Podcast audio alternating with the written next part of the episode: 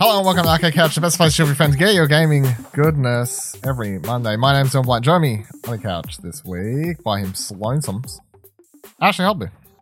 Hey, Dylan, excited to be here on my lonesome, but you know, it's always disappointing that when Kieran's not here. Uh, I'm heard he was down with the sickness, the defeated sickness. he got beat so bad and so thoroughly, Oh, wow. he was unable to get make it his way onto the couch Yes, by I, Mr. Buddy Watson. In ta- it takes two. I, in an alternate world, I feel like I can Mhm. say this now because fuck it. Well, I'm just going to spoil it. So here, here's what was this was this is what was going to go down originally on this week's podcast. Everyone, we was going to get was going to be you know Ash and Kieran as per usual and myself was going to be here was going to be recording a podcast and was going to go through the usual events. It was going to be you know I'll talk I'll talk about the one review. We'll talk about a couple news stories. Then was going to jump into what we've been playing and was going to talk a little bit about Outriders first because Kieran's been playing that now. And then was going to get into It Takes Two, the final update. Because Buddy, Yeah, Radio Watson, Because we need to know because they stopped right before a pivotal point Yes. last time. So I was going to get a reaction to that without many spoilers, and then was going to get We- the final. I would shout out. There's somebody did an interview with Josef Fares. yes, I, about I that. Yeah. Yeah. and he's like, "Oh, that's how you, that's how people are supposed to react, or whatever." Um, so I don't know. Um, and was going to get the final mini games scores at that point, and I'm sure I in my head I expected Kieran to be like, "Oh man." You know, I was sick, fucking blah, blah, blah, blah. But the big secret was supposed to be setting up was I was going to have Buddy on on on the waiting room, and I was going to add him into the Discord call out of nowhere. Fucking surprise, Kieran. He can't say shit. Kieran would have been like, "Oh, oh!" He would have, "Oh, Buddy's here!" Oh, and he wouldn't have been able to say shit because he would have tried to talk shit like he did the first time. Been like, "Oh, Buddy can't do platformers," and he would have fucking hated it. Would have been great. But, Yeah. you know. So it didn't. It's not happening because Kieran's No. like, "Oh, I'm sick." Kieran's sick. sick quotation marks Well, bitch um uh, you know, well, you know what they say: talk shit, get beaten thoroughly in minigames, and it takes two. i believe that is the classic version of The that classic saying, you know.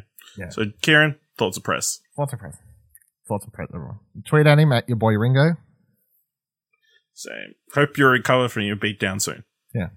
that'll do hope you recover from your beatdown you little bitch um so Little bitch. All right, let's get into it. On the show this week, we're going to be talking about Indie Direct, the Resident Evil Showcase, as well as news surrounding the new Bioshock game and the last trailer for Pokemon Snap because I like the looksies. Firstly, just run Mm. down one review that I've posted this week. You can read the full review, explosionhour.com, of course, for Oddworld Soulstorm. I'll be talking about it a little bit more in on Wednesday when Platinum Explosion posts because uh, keep it to that podcast. Uh, but it is on PC if you want to play it on PC as well. End up giving the game a It's on 6.5 Switch, right? Four? No, like- not yet. No, it's just PC plus. Uh, I think New 'n' Tasty is though, maybe. So maybe they'll port it eventually. But it's PS4, PS5, and Epic Games PC exclusive currently. Um, yeah, it's it's basically a reimagining slash remake of a PS1 game. So um, if you hated Abe's Odyssey or that that when you played it, much like I did, um, this holds a lot of the same formula, which is that you'll die a lot. Um, it's rather frustrating. Abe controls like shit at times, even though they've added a double jump system. They've added a crafting system to try and help stuff, but it still holds the the core mechanics and style that I guess made the the franchise what it is. Uh, but I mean, six point five isn't too bad, but it's definitely not um, game of the year material, obviously. So you can read a full review, of explosion.com. I'll talk a little bit more about it on Plat. All right, let's get into the news. Firstly, Hmm. Apex Legends, which you all know that we like here at Explosion Network, uh, has reached a major goal, right, you gamer. They write, it's been a while since we've had some player numbers from Apex Legends, but the Battle Royale seems to be doing pretty dang well. And Respawn has announced that the game now has a hu- hundred over 100 million players in total. The news was shared on the official Apex Legends Twitter account with an accompanying video to celebrate the milestone. The clip ends with a date of 19th of April, and although there's, though there's no explanation as to what this may be, there's a brief sniff- snippet of what appears to be a town takeover, and it's left a lot of players scratching their heads. Um, so 100 players, hu- sorry, 100 players, 100 million players. Uh, no small numbers, so of course, congrats Respawn and everything. I think my, my biggest takeaway from this is just that, you know, you often see that only Warzone and Fortnite are the, the key ones that streamers are playing, and sometimes you see these articles that, you know, no other battle royale could make it or whatever. And a lot of times I feel like Apex is getting left out because it's kind of like Apex is in a weird position where it's definitely in third place, but it's in third place and people just can't see past second. You know what I mean? Like they're looking in their Mm. rear view mirror and they can see the car behind them. You know, that's Warzone. Well, well, yeah. Uh, it's kind of in a weird middle ground between the two other properties, where Warzone is like the super realistic, uh, adult orientated Super realistic. battle royale. I guess in the mo in well, when you compare it to the other end of the spectrum being Fortnite, I guess, yeah, yeah. Yes. and then Apex is kind of that's one in the middle. Yeah, like Fortnite is the kids, well, quite the kids battle royale, and I guess Call of Duty is the adult battle royale. And then Apex is for people who actually like The good games. battle royale. Battle royales. yeah. So The perfect balance. the perfect balance, everything. You know, little Thanos meme for you. Perfectly balanced as as everything should be. Yeah. Uh, we got season Yeah. nine coming up, and of course, we did talk about a couple weeks ago. There's a lot of rumors and talk that Titanfall heavy stuff may or may not be featured in that. So I'm pretty, I'm getting pretty excited for season nine. Um, I'll be excited nonetheless. It's I always heard you're going to be able to traverse, ac- like run across walls and stuff. That's Fucking- season nine's going to be. Oh, don't get me so excited. Um, I'm I'm pretty excited just because of those rumors. If if it all just turns out to be a bunch of, you know, lies, rumors, whatever. It's just Titanfall skins. Yeah, I mean, sure, I'll take it. I, I'm pretty excited for a new season anyway because, you know, when do we get a new season? Uh, like every three months, roughly, or whatever it is. I guess three something months. like that. Yeah. Um, it's always exciting anyway. New character, new weapons, new stuff. I don't know. That was cool. All right. Uh, next story. The next Bioshock looks to be open world, writes OzGamers. Developer Cloud Chamber Studios is working on their next game in the Bioshock series, and as per new listings for job openings, we can glean one key bit of info. It will be an open world. The senior world designer job is looking for someone to, quote, enhance the narrative of the world and make the game feel alive, encouraging players to stay and explore. The listing also notes experimentation that is working uh, through how the story and other elements will come together, pointing to the game probably still being quite early on in the development cycle. Going open world is an interesting choice for Bioshock, and although the t- term can mean a lot of different things, this in particular is starting to sound a lot like a narrative driven open world RPG of sorts. Um, so, I have a potential hot take on this, which is that I don't give a fuck about an open world Bioshock. That's like my Well, initial. yeah. I yeah, I was about to say it doesn't seem like Bioshock's a property that would make sense for an open world game. No. Isn't the whole point like a straight narrative? hmm So The why fir- why exactly? The first game is a, I wouldn't say directly linear because you can backtrack a little bit if you want, and like there's certainly a few off the path choices you can make. But for the most part, it's literally you arriving in this city, being like, "What the hell's going on?" and then you're led, you're, you're basically led from one end of the the city to the other, final boss fight credits type thing, you know. And along the way, there's there's key story points and you know cinematic things that happen, etc., cetera, etc., cetera, etc. Cetera. Um, Bioshock Two was basically the same, you know, like you're you're in the floating city, whatever. I didn't like Bioshock Two, so too much. I actually didn't finish it. I got bored and stopped playing it. I think I was about eight tenths of the way through, probably, or something like that. Uh, but I just I didn't bother through. But I mean, that was the same. So open world Bioshock game, I'm like, what the hell? Like, if if they're literally just going to be like, oh, and I just don't know how it makes sense within the law either, because, like, I I I don't know. I I really just don't see how it works because, like, the original Bioshock, they crash, they end up in an underwater city. Oh shit! What the fuck is this? The second one, they discover a secret floating city of basically rich people who are like, we're just gonna go live in the sky now because fuck y'all kind of thing. So I'm like, what's an Mhm. open world Bioshock like?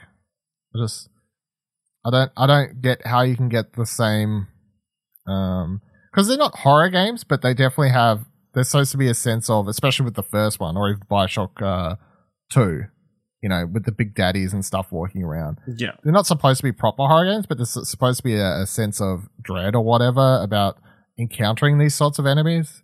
Well, I mean, the other thing with Big Daddies that made the the games cool was they actually didn't try and kill you unless you fucked with them. That was one of the, the cool things about them.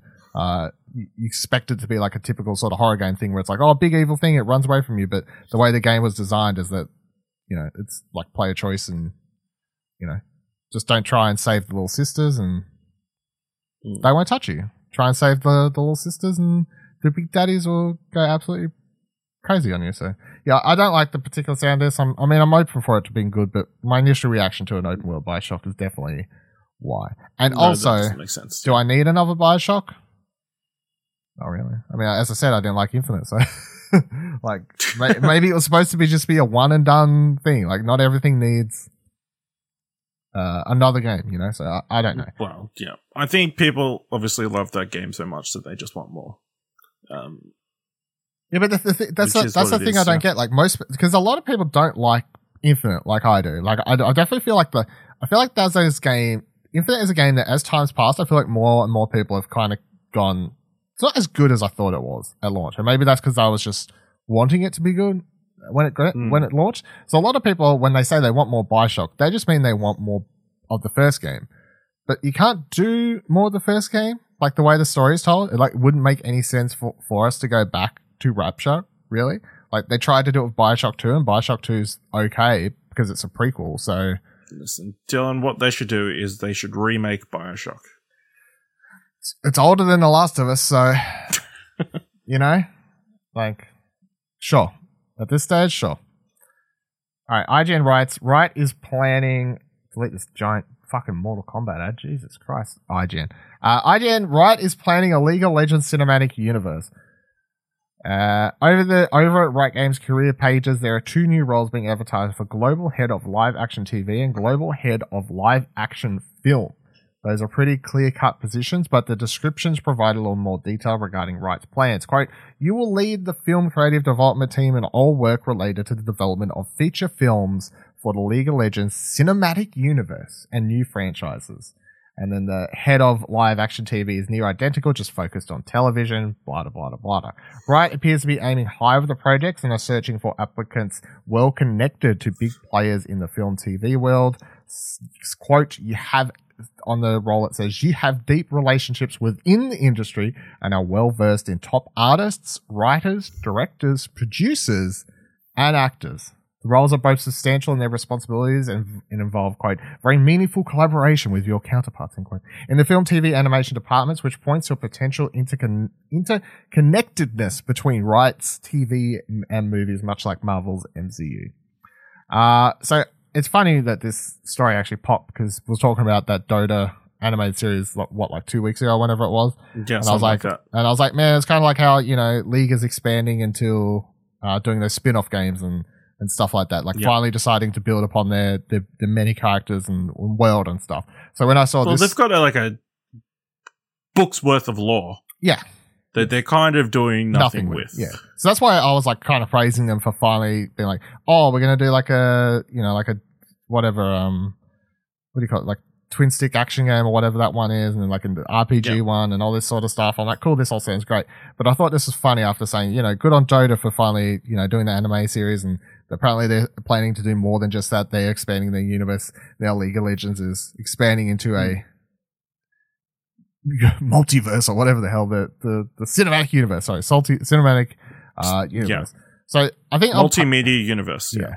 on paper, all these descriptions are fucking hilarious. I'd like to say straight away, just the way that they're described. Okay, we need somebody who can connect us with famous people. Yeah, pretty much is what it. it's pretty much what it sounds like. Are you well connected? Do you know Jake Gyllenhaal? Yeah. Get in touch. Do you know Brad Pitt? You're hired. like it's kind of what it sounds like to a degree.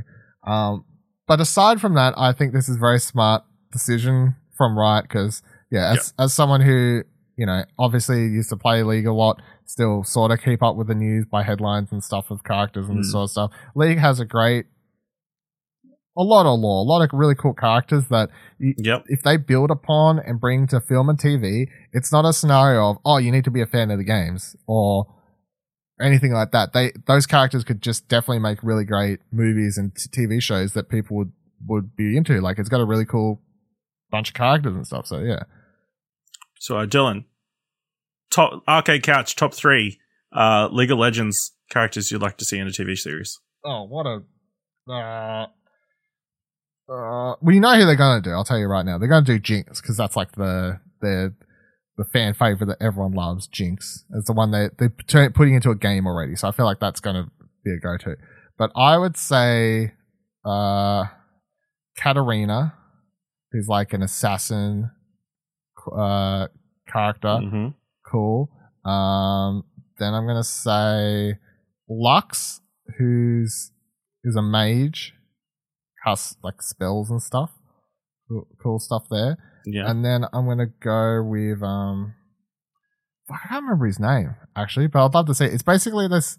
ah, fuck, I can't remember his name, but I'm picking picking him anyway. It's a dude who sits in um, he's like this little small.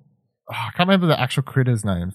There's there's a type of critter in League of Legends universe like Teemo and stuff like that. That whatever actual character. No, fuck it. That's what I'm going with. Teemo. There you go. Teemo. In case anyone doesn't know Teemo, you pr- probably do because for a while Teemo was the mascot for League of Legends. Like what Yeah. everyone had the Everybody hats. had the hats. Yeah, and all that sort of stuff. And Teemo was basically, if you played Teemo, you were the, the biggest prick in any game because it's this character that can go invisible on the map, plants mushrooms all over the place, and attacks you with a flute of poison. So, um, but it's very lovable, very cute, has a lot of Yep. adorable costumes and skins you get in the game. So yeah, I'm gonna yeah, sure, lock in Teemo. Yeah. Yeah. Over the Uh, who, who who should play Teemo then? Uh, who's small and annoying? Uh, Marco Stunt? Oh no, that's the first person. I feel like he will definitely be a CGI character. So who should who should voice Teemo? uh, has to be like a high pitched, uh, someone who can do like a high pitched voice, I guess. Hmm. I don't know. Someone who voices like Pikachu or Ash Ketchum or some shit. Whoever that person is. Like, uh, um, uh, no, um, what's his name from Unbreakable Kimmy Schmidt? Unbreakable Kimmy Schmidt. Tituss Burgess? Yes. There you go. Sure. He's got a high pitched voice. Yeah, lock it in. I can I can see that. Sure. Hey Teemo. I don't know. Yeah, listen, right? We don't have the connections. We don't have the But connections, we but have we the got, ideas. Yeah, we got the ideas. It definitely sounds like we've we've locked it in officially. Uh, yeah. So uh, obviously that's some time away, but it's cool to know that's happening. Uh, all right. So this morning, Nintendo posted another Pokemon Snap trailer. Um, I thought it was pretty cool. I was going to run down some of the um, random bits and pieces. So it's a nearly seven minute trailer too, or, or they call it over overview trailer. But it kind of gave us a, a better idea of what you're actually uh, doing in the game because it wasn't just showing you t- taking photos and stuff. So uh, they did explain some of the the items and stuff you'll be able to use in the game. So one of them is called Fluff Fruit. Basically, you can throw this at a Pokemon and it'll, it'll start snacking on it. So then you can get opportunities to take pictures of it if you would like. Uh, then you get the Luminar Orb or Lumin Luminaire Orb. So this is my favorite one because if you watch this in the trailer, it's actually all sorts of fucked up. This is like when they that that goddamn um uh fuck I'm forgetting its name. Tyranna whatever Tyranitar eat that goddamn apple thing or whatever off the ground. This this this is nearly as messed up as that. Um, but this Lumina Lumina orb is at first they're like, oh, you just throw it at like this duck and it makes it super happy. But then in the trailer, you realize quickly that they're actually throwing this orb at Pokemon who are peacefully sleeping, and then they're waking up and having like they just got injected with fucking cocaine. Like I'm, I kind of feel bad. Like there's that there is this one key point, and I'll just rewind it for the video players. It, people watching the video, look at look at this. Watch this Magikarp video, people. You see this goddamn Magikarp sleeping perfectly safe, wakes up, has a fucking heart attack, goes absolutely ballistic, and then like blasts off into space here. So I I, I just kind of feel bad. So, but otherwise. I kind of feel bad for that one Magikarp. Poor Magikarp. I was getting picked on. Uh, then they also talked about you'll get a melody. Uh, so this can, I guess it's like a, you can just play music or whatever. Different Pokemon will play along or whatever. I assume not all Pokemon will play, but the, more musically inclined Pokemon will play, and I'm sure that makes for different cool photo opportunities. Uh, and then you also get access to a scan, which will help you find potentially hidden Pokemon. In the trailer, they show like a pincer that's in the desert or whatever. But then they also point out that if you scan, you can find uh, stuff in the environment, including uh, the like if you scan in the right spot, then you can choose to head down a different direction. Because of course, Pokemon Snap's like an on rails shooter, I guess if you you know what I mean. If you want to call it that, it's like an on rails shooter, but you're shooting photos, of course. Shooting Uh, photos, yes, not bullets. Yes, not bullets. Uh, but if you scan in the right spots, you'll be able to find these secret paths that uh, will lead you down different directions. And I presume that's like if you're trying to 100% the game, I'm sure there'll be like, you know, you've got to find Yeah. the secret paths where potentially that's where some of the rarer Pokemon will It's be, like- or like you get the, the, the, the better photographs of Pokemon. Like they, they point out how you may be able to get a different angle in the trailer of different Pokemon or stuff like that. So that's kind of cool. Um, and then they hinted at, that, I guess, what may or may not be, I guess, what the, the core storyline is, I guess, if you want to call it that. Because, of course, like, the game's story isn't like super deep. It's literally just you're trying to take photos and you're trying to complete your photo decks. Yeah, photo decks, right? Uh, and you, the professor scores your photos and you can try and force style the photos. Uh, each level or area you level up the more photos and stuff you're taking or whatever. But then they talked about these things called Luminaire Pokemon. Um, and in the trailer, they show this gi- giant uh, Bayleef coming along or whatever that's all like super glowy and stuff. So I'm like, I guess that's the like the through line for the storyline a bit. It's it's like maybe the professor's like, hey, there's these like rare Pokemon out here now. Like we want you to try and get a photo of it or whatever, and that's kind of what you're trying to find or whatever. Even to me, I'm like, well, it it just looks like a, a weirder, shinier shiny. I guess I don't I don't know. Mm. But um, it's cool. It was a really great trailer. Seven, as I said, like nearly seven minutes. They they do go into some of the features you can do uh, for taking photos as well, alongside the scoring. So I know they hinted at this in the last trailer, but they're like, hey, you know, you can change the focal point, you can change the angle, you know, zoom in, all this sort of stuff. You add uh, stickers to them if you want to. Um, then of course you can upload them so your friends can see and people online can see them. They can rank your photos and all that, all that sort of stuff. So there's definitely a lot more to this game than simply, hey, it's a new, it's a Pokemon Snap that was on 64, but it's prettier. You know, like there's, there's a lot of features that you simply just wouldn't have been able to, to get back in the day. And maybe this isn't going to hold your attention for a hundred plus hours like, you know, a core Pokemon, game Pokemon. will. But there, I definitely feel like there's enough meat on the bone here between trying to get them at the, the high level photo rankings, uh, trying to complete the photo decks in general, you know, like being, looking for those sec- secret routes and all this sort of stuff. So it just generally looks like a wholesome, great time. And in case you forgot, it's out in a couple weeks. So I think that's pretty, uh, Wow. that's pretty exciting. So July, uh, oh, sorry, July, April 30th. April 30th, yeah. I don't know why I said July. I was like, it's this month. Maybe I feel like we're in July. I don't know. Sometimes it feels like we're, we're in July. Who knows? Uh, right. July 2020, yeah. Yeah, Yeah. wow. Yeah. Um, so I this I want to bring this up because this well this is definitely in the the rumor mill or whatever, but the original story was posted by Bloomberg Japan. So I'm like, I don't know, maybe there's a little bit of credence to this. So Nintendo Life originally wrote in the story, in a new statement released. Oh, hold on, I've got to go. The original story is so I'll break it down here. They said that Square Enix known in recent times for release of games such as Marvel's Avengers, Balan Wonderworld, and Outriders has reportedly got the attention of multiple multiple buyers. This information comes from finance news platform CTFN via Bloomberg Japan, which by the way I didn't know there was a Bloomberg Japan until uh, today, but there you go. Which game claims several potential buyers have shown interest in J- the Japanese games company. It's all according to two bankers CTFN quoted who are familiar with the matter, which is always the go-to uh, quote for anyone who's like, I don't want to say who I am or whatever, you know, familiar with the matter. Uh, they continue, it's unclear if these buyers are interested in Square Enix's game development or purchase the, com- the company at whole. So a lot of people were t- tweeting about this or whatever when this story first broke. There was, there was like an hour or so that went past. You know, people are like, this is the thing, this is the thing. People flipping out saying Sony's going to buy them, Xbox will buy them, blah, blah, blah, blah, blah. All of that would be absolute nonsense. If anyone was going to buy Square Enix, it would just be like some company you've, you've probably never heard of. It wouldn't actually be, um, anyone. And it would, if it was going to be any company, it would be Sony. It would have to be a Japanese. Like, Square Enix wouldn't sell to a Western, you know, like an American What company. about- so Tencent. sure. I wouldn't put it past it to be honest. You know what I mean? Like in, but in the realm of possibilities, you know what I mean? Like I, like Yeah. a, a Japanese company wouldn't sell to an American company. I just don't think that would, that would be a thing that would happen. Uh, anyway, they updated the story saying Square has now responded to Bloomberg Japan's report, shutting down claims that it could be on the brink of being brought out. And in a new statement released to press, Square explains that it isn't considering selling off the company and hasn't received any offers. You can read the full statement below. They said Bloomberg has reported today that there is interest from several buyers to acquire Square. However, this report is not based on any announcements by Square Holdings. We do not consider selling off the company or any part of the business, nor have we received any offer from any third party to acquire the company or any part of of its business. What, and then they continue the story saying, while the idea of Square Enix being backed by one of gaming's giants might sound exciting at first, it's probably for the best if it can remain independent. With Bethesda now being gobbled up by Microsoft, likelihood of new games from the studio coming to the Switch and PlayStation becoming less and less likely each day.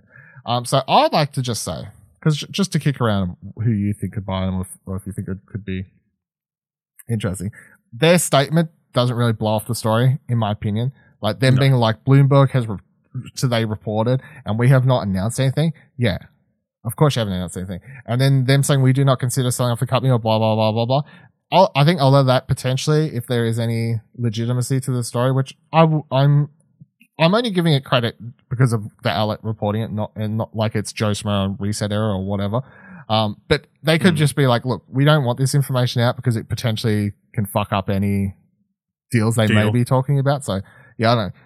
Just, just for the sake of kicking around the idea for a minute, how would you feel if one day you woke up and it's like Square Enix has been brought, uh, by, let's say, A, how would you feel if that was being brought by another video game company where it could potentially affect the actual games? Uh, and then B, like, let's say, say a company like Tencent buys it where nothing ultimately changes, just who's getting the money. You know what I mean? Like the, Yeah. Um, I don't think I'd care that much. You know? I think I think obviously it would be a huge deal if it was if it was bought out by one of the console makers to be an exclusive studio. Um, that would I think after Bethesda that would be a- massive. That would just change the industry completely. I think for the two biggest third party stu- the publishers to be bought out Mm. and be completely it would create such a vacuum in the industry i think if something like that ever happened, it would just lead to bigger questions of like, what led to this being, you know what I mean? Like Yeah. what, it just show, you know, show the cracks of the as they point out in the in the you know in the stories you know marvel's avengers underperformed Mhm. balan wonderland i don't think did I don't know who's brought as it well and I don't I know who hope- liked it. So i don't know if it did well in japan or you know it seemed like a very niche Hmm. uh game and then you know uh outriders has obviously done quite well uh the most recent title very popular, even if the reviews Very are, popular. You know, but you know they're not making any money on it because everybody's playing on game pass so I don't know. Yeah. they got paid by, uh, I don't know what the deal there was, Xbox. I don't know. Yeah. Um. So you know, maybe they're. And I feel like there's been talk of Square Enix. Uh, you know, they've struggled a bit on top of like the Tomb Raider franchise not being as strong as they'd hoped, um, and that kind of thing. So, um, yeah, if it was bought by Sony or Xbox or even crazy notion Nintendo, um, you know, it, it, would be a massive hit to the industry. Uh, but if it was bought out by, say, probably unlikely, but Ubisoft or Activision, like, oh, okay, they're just going to add another name to the start of the title. Yeah, yeah, I, It'll be Square Ubisoft Phoenix. That would be weird. Yeah, I'm I'm gonna say if there's any legitimacy legitimacy to this, that they will end up just you'll wake up one morning and I'll be like, Square Enix has been brought by insert name of company that you've never heard Uh, of. THQ Nordic. no, insert name of some Japanese company, uh, Japanese name you've never heard before. You know, some some big ass company in Japan. By Konami. All the titles becoming Pachinko yeah, well, fucking you're. Don't, don't say that stuff out loud. That's how you Don't. how you put certain energy out I'm not going to manifest anything. It's fine. Don't manifest that.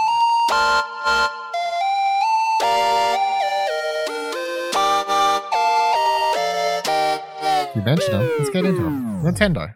Well, not really Nintendo, but it was their show anyway. So Nintendo did what they do most days now, where they're like, "Hey, 24 hours notice or 36 hours notice. Nintendo directs. It's an indie world. It's happening soon. Stay up, watch it. Cool. All right, here it is.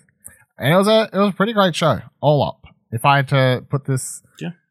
you know, up there, I'd I'd give this quite a high rank. As most of these indie shows, uh, a lot of the games are show, uh, even if they're revealed here, you'll often look them up after. They're coming to other platforms.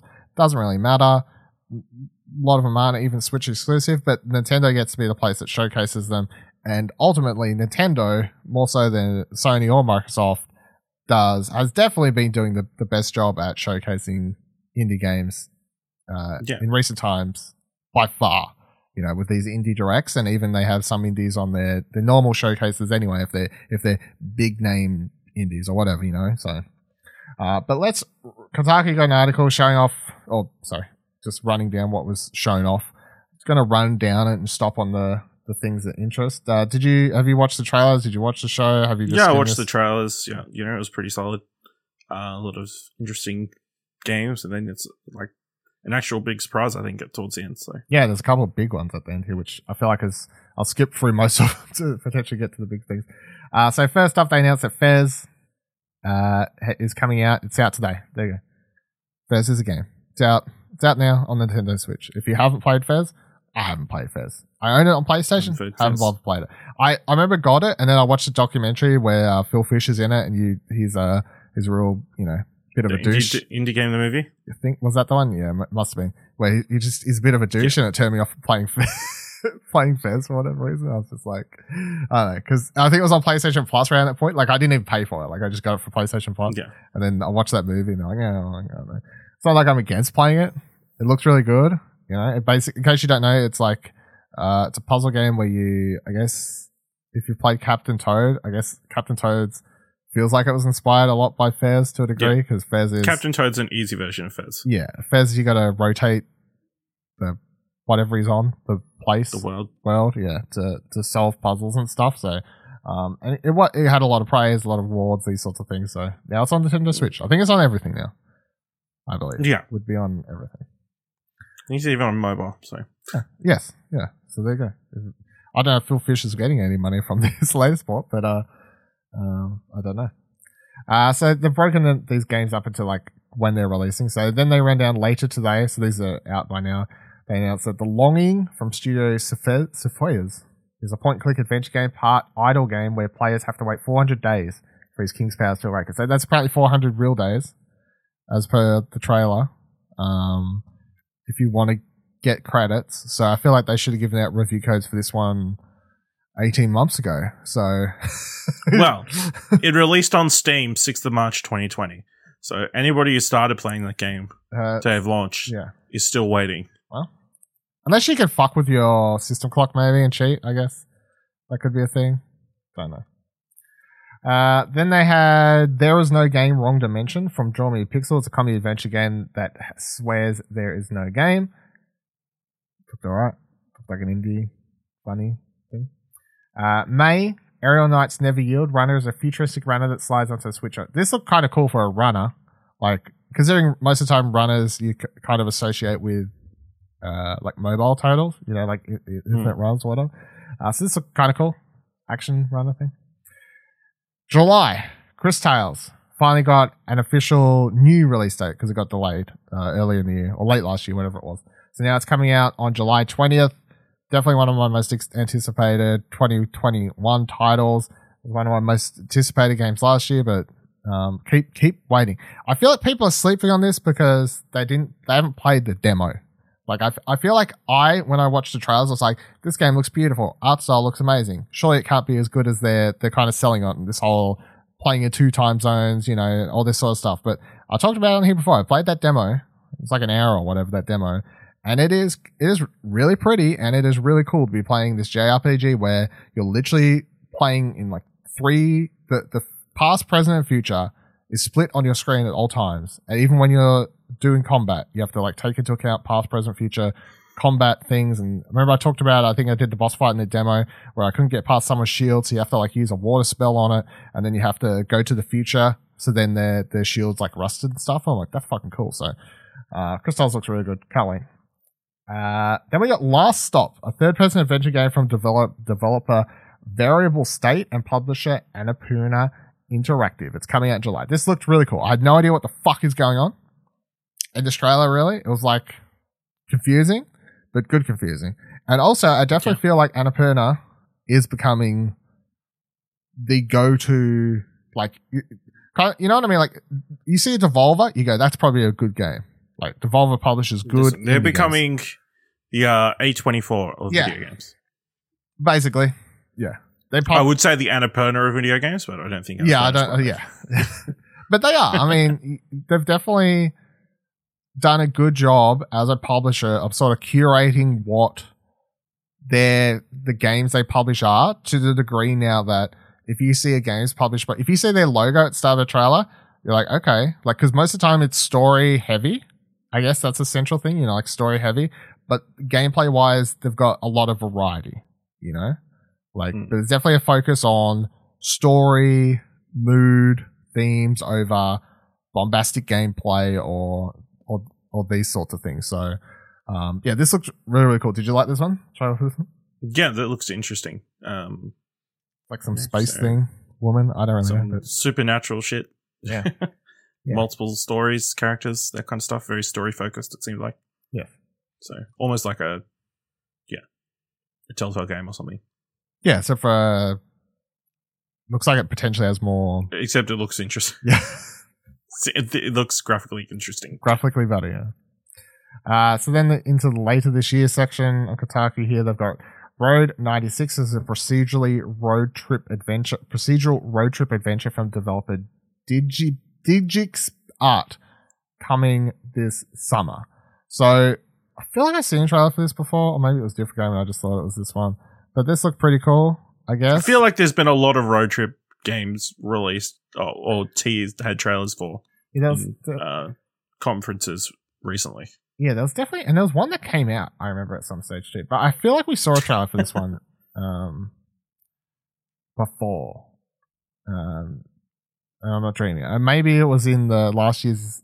It was at the Game Awards. Was it at the Game Awards? That's where it was. Okay, Yes. go. So yeah, this is that.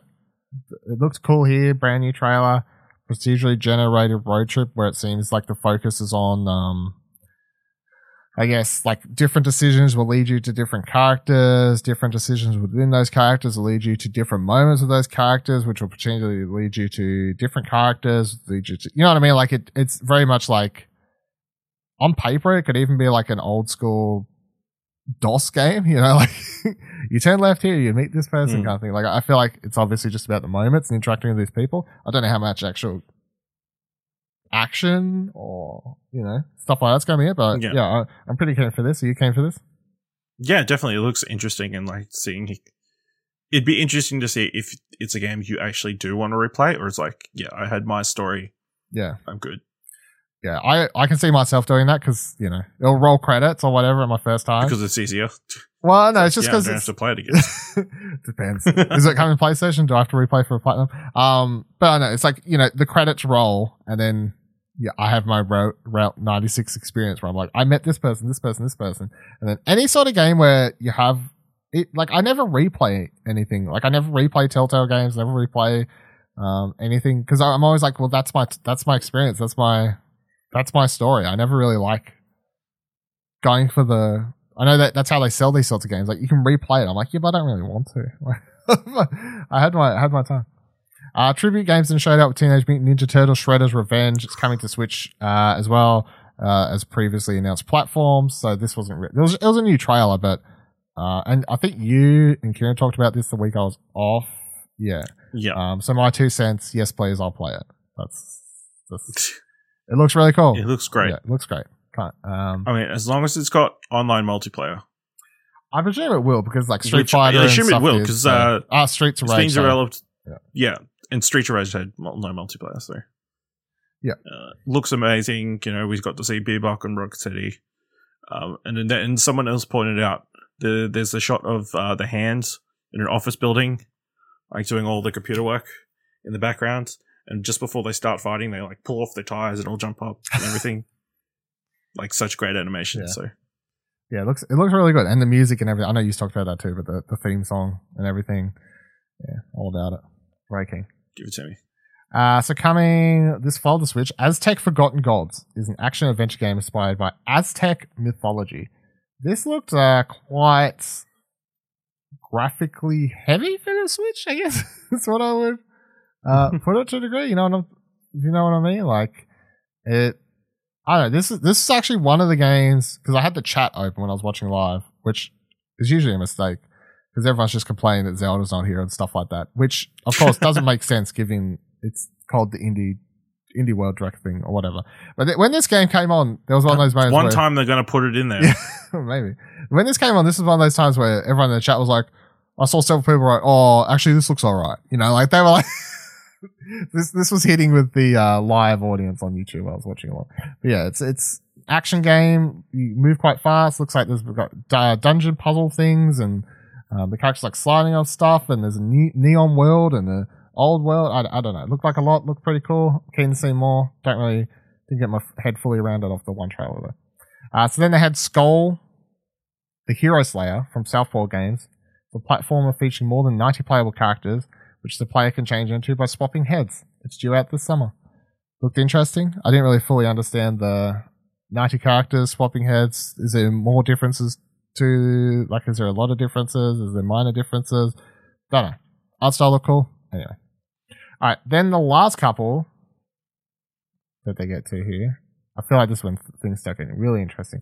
So OlliOlli World was announced by Roll7, the developer, same developer that did the, the previous two. However, OlliOlli World looks drastically different to the previous Ollie two games. OlliOlli and then OlliOlli uh, 2 Welcome to Hollywood? Or was it Hollywood? I don't know, something like that. Anyway. Um, those, those, I played some of those on the Vita back in the day, and I, I liked them enough, but I didn't fall in love with them.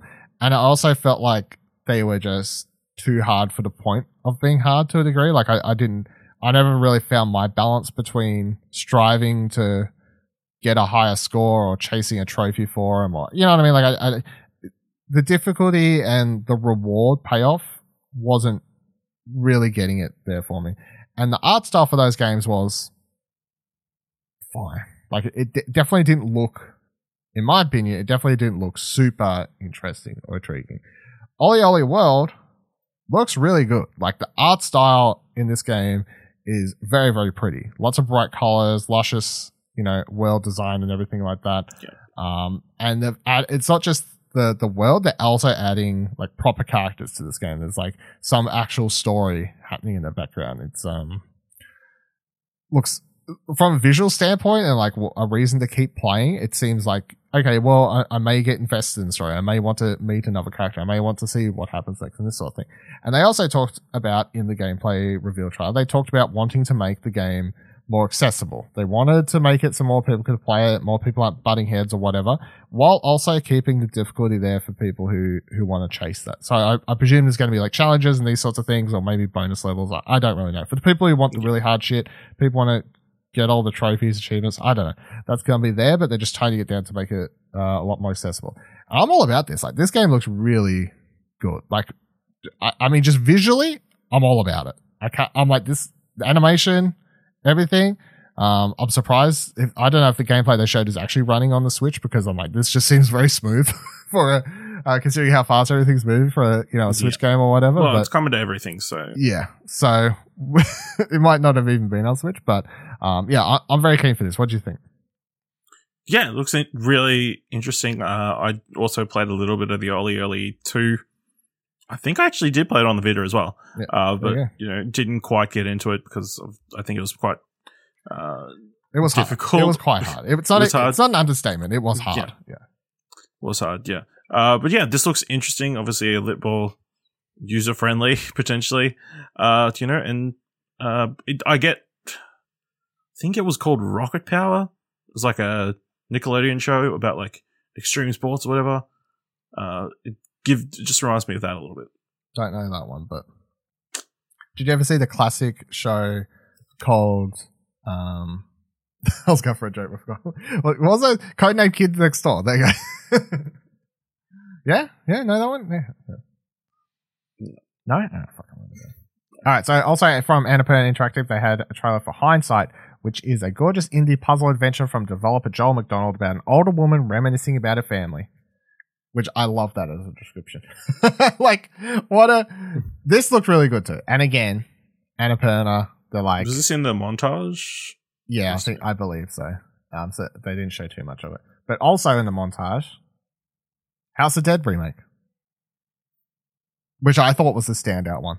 Like that wasn't announced officially. It wasn't like given a thing. There was no voiceover saying, "Hey, there's a House of Dead remake coming. Get excited!" Because that is a franchise that you know definitely has a core fan base. A lot of people out there love that franchise. It just you know sort of died off into the wind there. Um, so for them to be like a House of Dead remake's coming, and it's in the sizzle reel, just comes up House of Dead remake. It hadn't been announced before this. You could Google it, be like, was this announced? No, this was its announcement. How weird. Anyway, so House of Dead remake. That's part of that's also coming. Uh, and then the last game, or no, oh, I'm going to skip around the order this year because the the game that was announced for next year is Cold. Yep. Guts, Guts, Getsu Fuma Den, Undying World. Getsu Fuma Den. Yep. Uh, and it says here it's from Konami and Guru Guru. It pairs skill based combat with a lovely Japanese art aesthetic. Sometime in 2020, it's supposed to release. So it's the one game that's not actually coming out this year, supposedly. Uh, it did look pretty, but boy, fuck that name. Do You know what I mean? Like, and they didn't show too much of it, so I don't, I don't, I don't really know what, what exactly we're doing. But all right, so the main one though, the big surprise, I feel.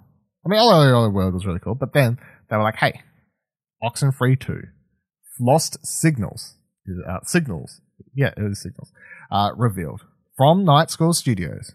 So this isn't someone else doing a sequel. This is Night School Studios who did Oxenfree and then they did After Party. This is their next game and it's Oxenfree 2 Free Signals. We don't know too much about the game. The trailer is quite short. It's like a minute long.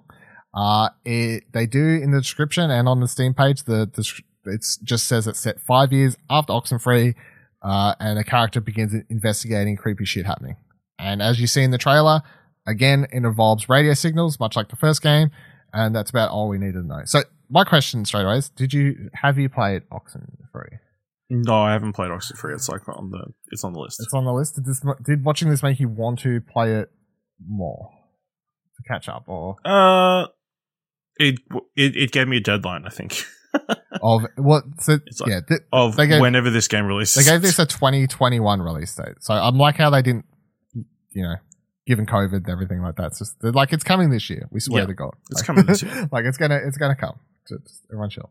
Uh, but yeah, I thought this was really cool, and I think this is one of those games where I I wasn't in love with the first one, but I was in love with the um the ideas, everything in it. You know, it's like one of those games where mm. like because I actually went back. It was this is a weird thing. When I was writing up my news post, I was like, I remember writing a review for Oxenfree, and I was like, it's probably shit because it was like years ago when I was first trying to write game reviews.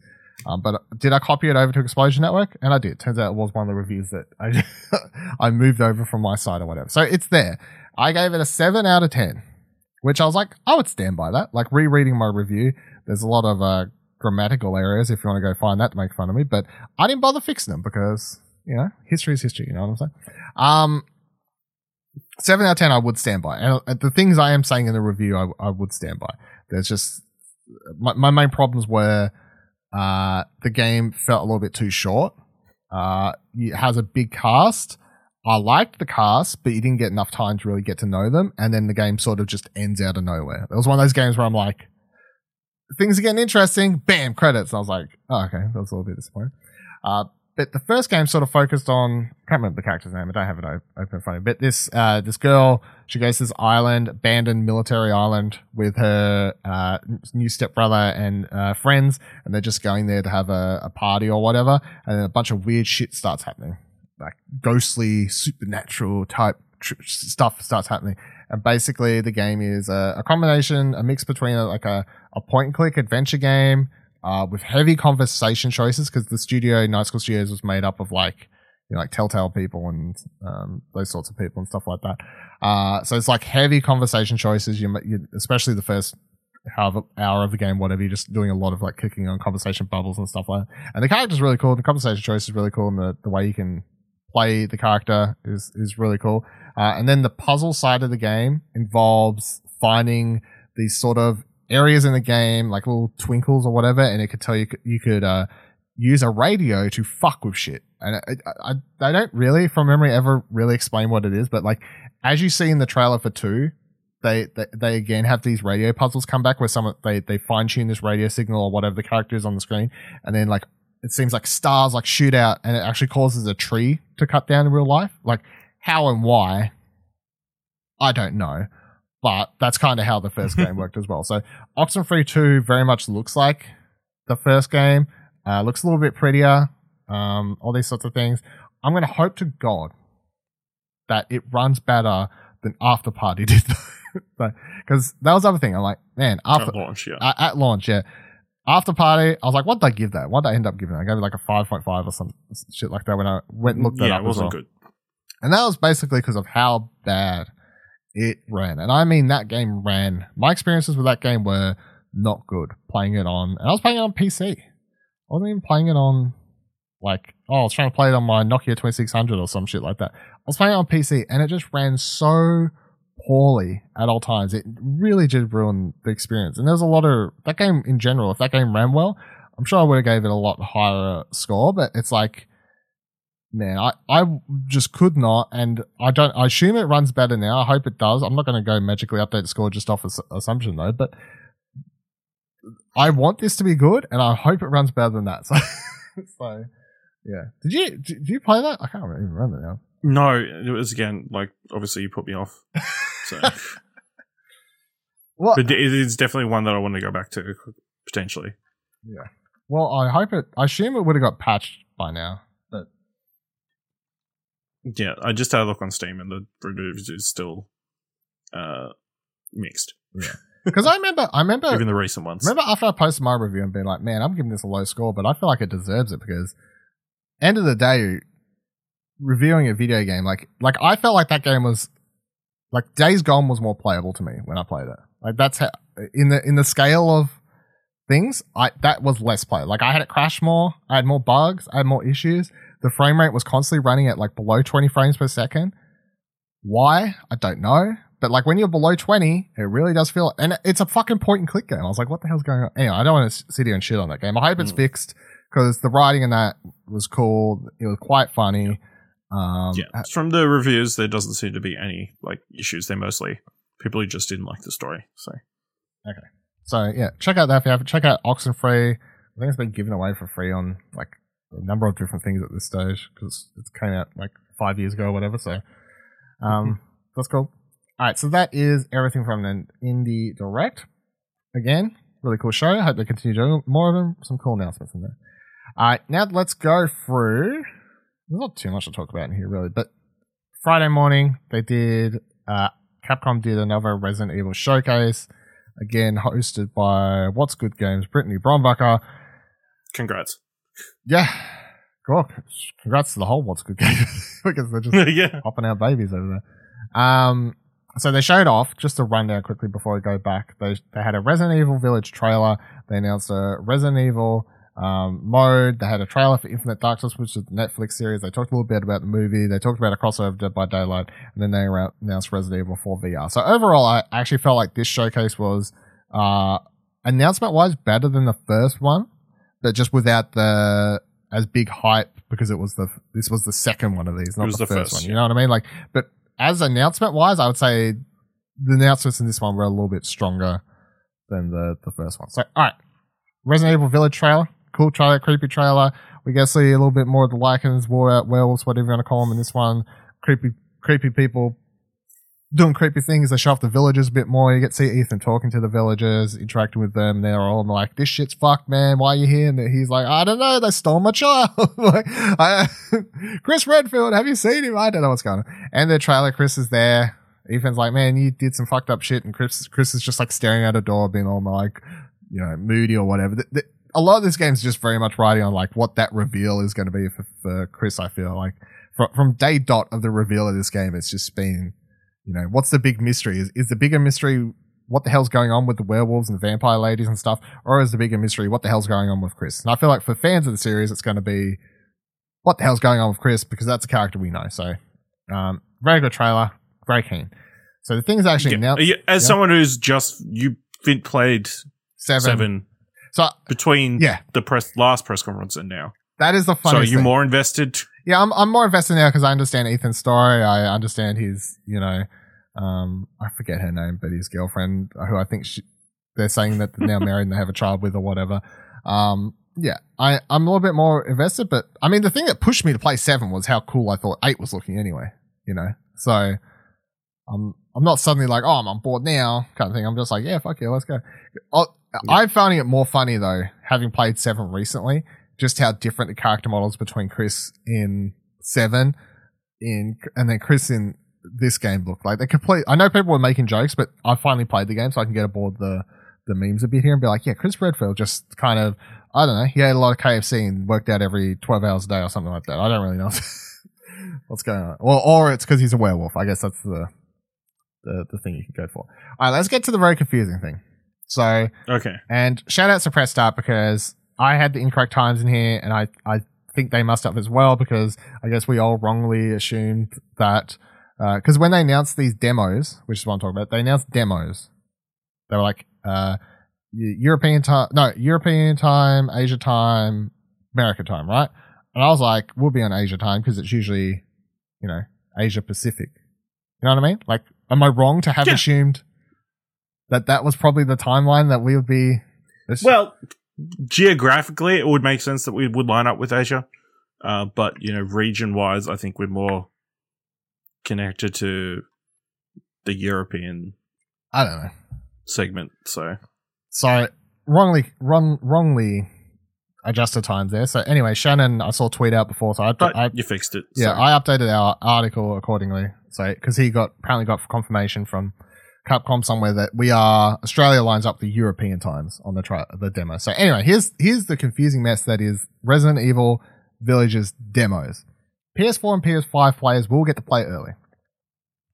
There's two demo times. This, uh, so the day this releases, or ha- well, you'll have three hours left. No, four hours left. Because from Monday, April 19th at 3 a.m. until 11 a.m. on that same Monday, you can play the village demo for a total of 30 minutes. The game will shut off once you play for 30 minutes. So they, they, they're calling this eight hours of madness or some shit. I don't remember. So that's for the village. 30 minutes.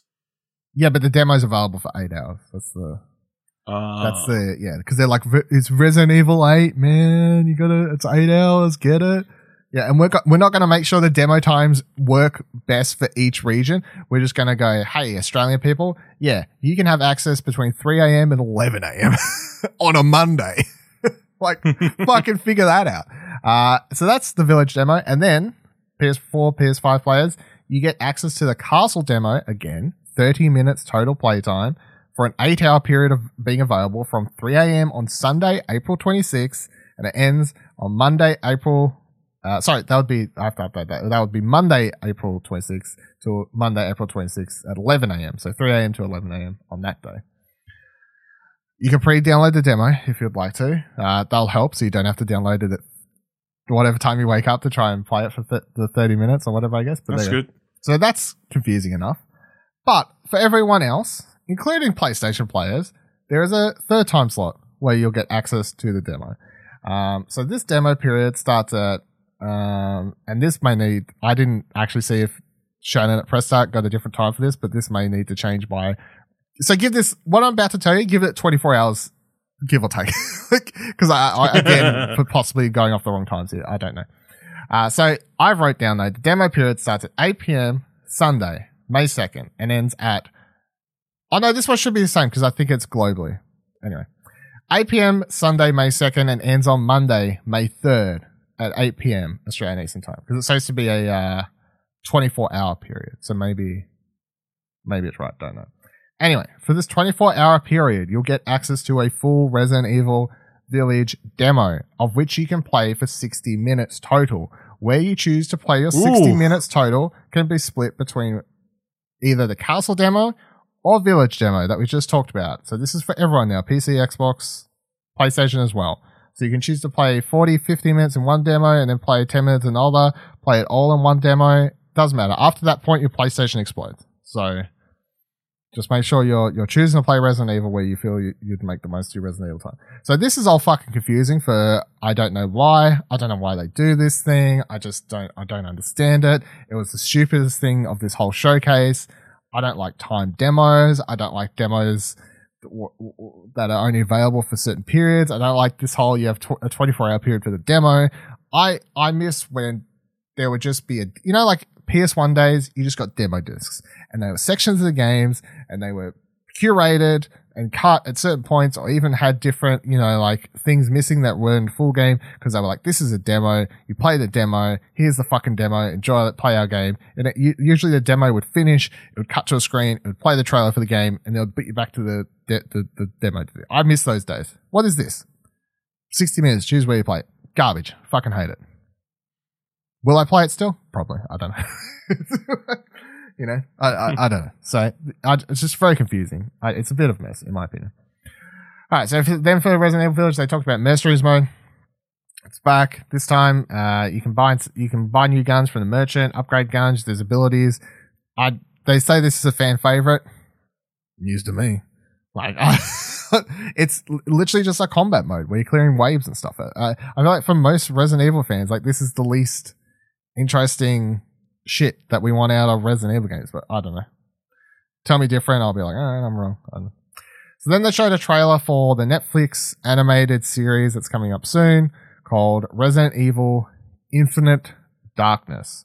Uh, and in the trailer, we find out the story behind this one, where it's set a couple years after Resident Evil 4. Leon S. Kennedy is now uh, a bodyguard for the president, the same president whose daughter he saves in Resident Evil 4. Uh, and then lo and behold, he's doing his job, whatever. And on this happen on this day, Claire Redfield turns up and she's like, "Oh, how are you?" And he's like, "Yeah, I'm great. How are you?" And she's like, "Oh no, there's some been some weird shit happening." And he's like, "Oh, we'll talk about it later." And then of course zombies break into the White House because they've been sent to kill the president or some shit. I don't know what's going on. it's it's uh it's White House down. Yeah, with zombies. With zombies, pretty much. It it. I mean, Olympus has fallen with zombies. It looks as silly as any of the other Resident Evil animated movies I've watched. I mean, it looks as silly as a Resident Evil video game. So, you know, you can't really com- complain too much. It, it, the, the games are silly. This looks silly. I don't know. But it looks like animation looks good. I mean, CGI animation, whatever.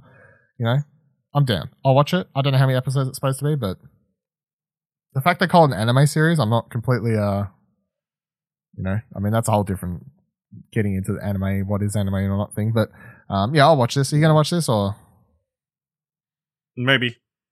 I feel like this is. Do like do you like presidents almost getting killed? you could have just said you like. I do like attacks on White House films. I thought you were just gonna be like, I do like animated stuff. I mean, that could have just been. The- you can't dug that hole for yourself. Um, so then they announced that Resident Evil Welcome to Raccoon City has finished filming. So wait, oh no, that doesn't. I was going to say, oh, it's like the capital attacks, but no, that, that was wrong. Building. No, you should just not said that at all.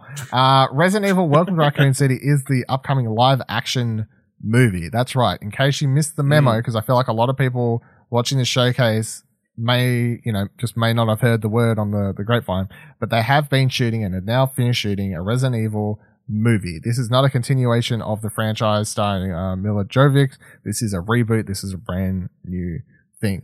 So as I put in my news article, I might as well read it out. Here's the cast for you. Uh, Kaya Scodelario as Claire yep. Redfield.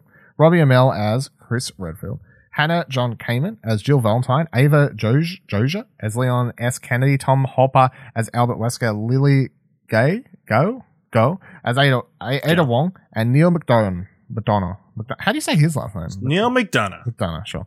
As William Birkin. There's your core cast for the upcoming Resident Evil movie. It's stacked with the core characters, I feel, more so than the other films. Well, maybe I've just forgot, but I feel like, you know, they got Claire, Chris, Jill, Leon, Wesker, Ada Wong. Like, I mean, they're all big names yeah. of the Resident Evil franchise, so they're, you know, trying to get this off. It's good cast. Yeah. I'm kind of annoyed, though, they didn't show a single thing. Like, I, I I'm like, couldn't you show like a set photo? You know, like some just you know what I mean though? Right. Just like just a behind the scenes fit picture or something. I don't know. They're like, oh, we're just we're deep into post production. Just I don't know something. Just one picture that was new.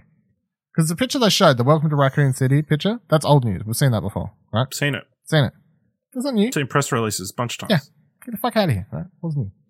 Right, so then they announced Dead by Daylight is getting Resident Evil crossover content. Of course, Dead by Daylight, uh, as they talked about in the showcase, they're like, we've became like the video game Hall of Fame for horror stuff, which is kind of true, I guess, so they can say that. Uh, they didn't really announce what the crossover will be, like what characters coming over or anything like that, but uh, uh, Dead by Daylight still It'd be kicking. Mr. X, right?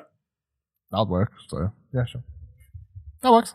Well, it's not going to be like a generic zombie, is it? No, but I mean, there's other characters. You could just have Wesker show up, I guess, or something. There are other characters. yeah, shock and hard. But I know Mr. X probably would make a lot of sense. if I mean, it's either Mr. X or it's the lady, the lady. eight foot lady. Oh, imagine they're just they're they're just all in at this stage. Like everyone loves her. We just assume everyone will love her in the game. So Yeah, We're just- nobody, nobody hides. They're just all excited to get Yeah. tech- so we're adding lady to get stepped on. lady Dimas Dimascaro or however you say it. Yeah, we're adding her to the end. Yeah, Uh, then the final announcement. at first, I was very confused because they're like, "We got one more thing," and then someone comes on from Facebook. I was like, "Ah, "What are you talking about?" But then when they got to it, I was like, "All right, Facebook owns Oculus." For a second, I was like, they're relaunching the Flash game." "Yeah, was- that's what I was waiting for to be like." We're doing like a flash game. I'm like, are you really ending? Because I wouldn't have put it past them, to be honest. You know, like the silly shit that Imagine, sometimes they do. So, uh, but no, they announced that Resident Evil 4 uh, is, as much as everyone was hoping for the announcement of a Resident Evil 4 proper remake, uh, that they did announce a sort of remake. It's coming to virtual reality on the Oculus Quest 2. So this is an Oculus Quest 2 exclusive. They made sure to to note that. So for all you people who just own one still, uh, sorry, time to upgrade. I guess will this come to other platforms eventually? I don't know because Maybe. it's being developed in house. You know, like that's the thing. I, I I don't know. I know other Oculus exclusive stuff has, but I, I don't know. It just depends. It, it definitely won't be straight away. So uh, the trailer showcases, of course, because it's a VR game, that, that this is moving the entire franchise to uh, first person view for the first time, uh, like the full game in first person view, which is kind of cool. Uh, including, I've seen a lot of people on Twitter point out that you're doing like the full inventory thing in first person, which is like, and that looks kind of funny or whatever. And then, uh, yeah, I don't know. Like, I feel like this is one of the cooler announcements, but I don't want to get too excited in case it turns out it just plays like crap or, I don't know, maybe loses. It's, because that game's quite silly. I mean, maybe it's a lot of the like sort of charm of the silliness is lost in, in, in a VR version. I don't know Hmm. Uh, how much from the ground up work is being done here. Don't know. It's it's interesting though, and definitely a um, I would say a good get for uh Oculus slash Facebook, whatever you want, to have an exclusive VR remake of a well beloved Resident Evil game. I feel like that's going to move a few systems for them. You know, like that may be the the thing to push people over. Especially, I guess if if you're if you're someone who hasn't bothered upgrading from Oculus One, Quest One to an Oculus Quest Two yet, and you're a Resident Evil fan, I feel like this is the game that you're suddenly like, oh fuck, well, time for me to upgrade. You know, this this may be the game to push people along. So, um, but I wouldn't put it past coming to. It would definitely won't come to current PSVR, but I mean, maybe if you're a PlayStation fan, you could expect this on PSVR two a year or two down the line, depending on when that that releases, I suppose. Much like how we got the Vader thing like two years after it released or whenever it was on Oculus. So, you know, anything's possible. And that was the Resident Evil showcase.